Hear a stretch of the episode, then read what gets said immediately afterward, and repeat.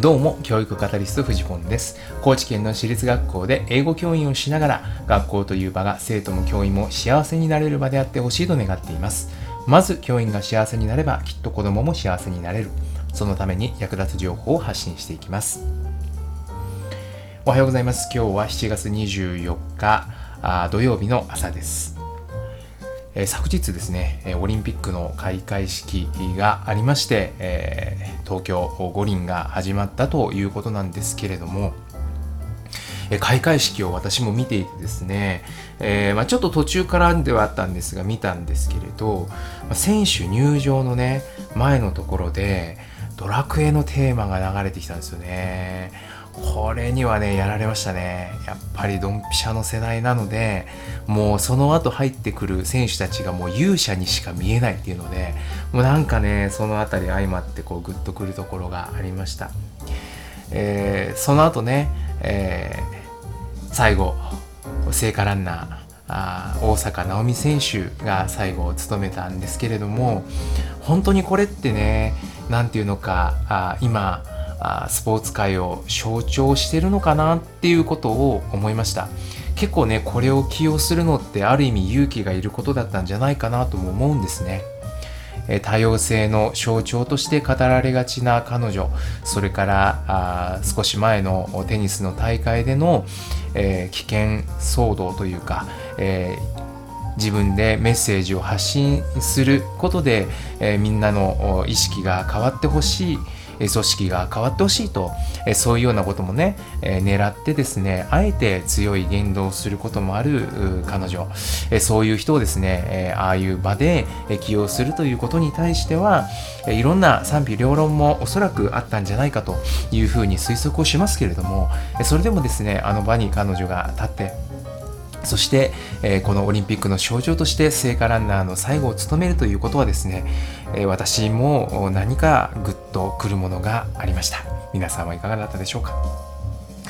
えさて、そんなこんななんですが、今朝は今朝でですね、朝6時からですね、え読書会がありまして、え組織開発のゼミでですね、えー、読書会をしておりました。今回はですね、学習する組織入門というものを読んでいたんですけれどもですね、その中ですごく響く言葉がありまして、え今日はですね、変化への恐れは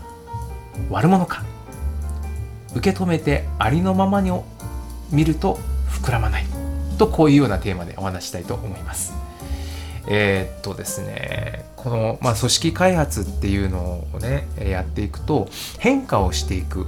まあね、自分がその変化の起点になっていくっていうことがあると思うんですけれども、まあ、いずれにせよですよね、えー、今までのやり方をもう一度見直してみながら新しい変化を生んでいくというところは、まあ、間違いなくあるわけでそうするとですね必ず起こってくるのがこの変化への恐れや不安なんですね。それはですね本当に、えーと、あらゆるレベルであらゆる場面でですね私も感じてきました。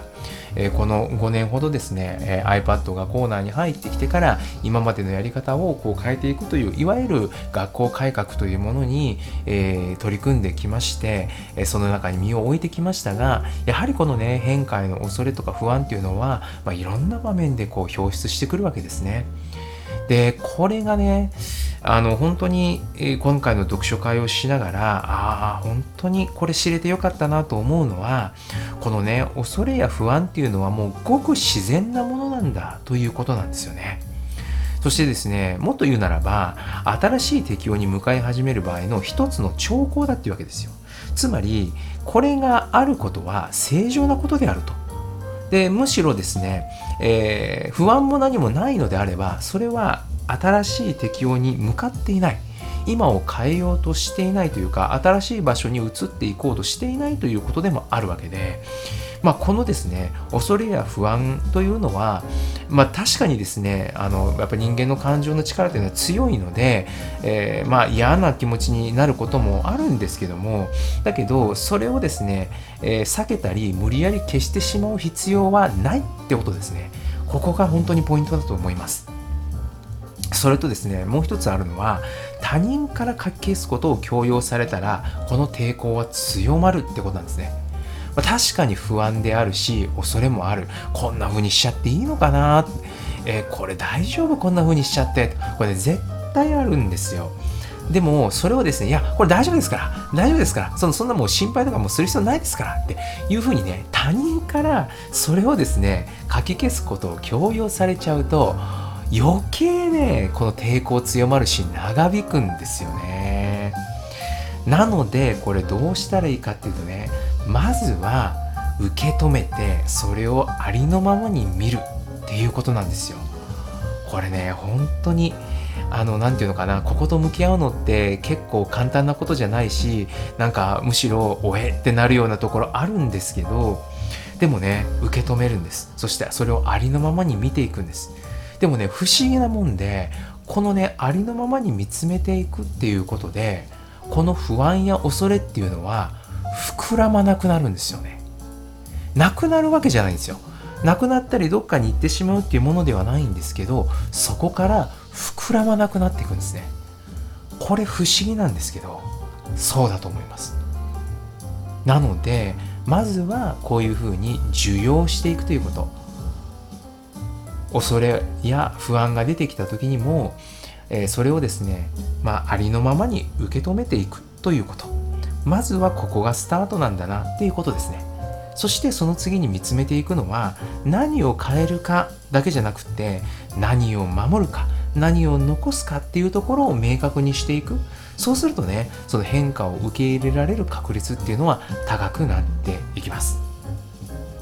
そうですよね。そしてですねそういう不安なんかをですねこうお互いに共有できる言えるそういうね信頼に満ちた安全の場安全な場がいるっていうことですね。いやこれさ僕正直怖いんだけどっていうふうに言えるかどうかあるいはそういう言える仲間がいるかどうかあるいは会議なんかでそういう発言が許される雰囲気があるかどうか。ここがね実はすごく大切だってことですねそしてですねえー、いや一体自分たちは何に対してこれ恐れてんだろうねとか何を大切にしたいからこの今不安な感情が出てきてるんだろうねっていうこういう探求的な問いをみんなで見つめることができるような場これがあるかどうかっていうのが本当に大切なんだということです。こういうねものが大切にされているとですね実際にじゃあ変化を起こしていこうっていう風になった時にそれぞれが適応していくそれぞれの個々が変容していく変わっていくああこれでもいいかもなっていう風に自分の中で落ちていくそういうのがあスムーズに進んでいくような気がいたします。え今回の読書会ここのね不安や恐れとどう向き合うのかそれに対してですね今まで取り組んできたことを改めて見つめ直させてくれるような時間となってですね本当に学びが多かったなと思います。何かの役に立てば幸いです。それでは今日も一日頑張りましょう。走り出せば風向きは変わる。ではまた。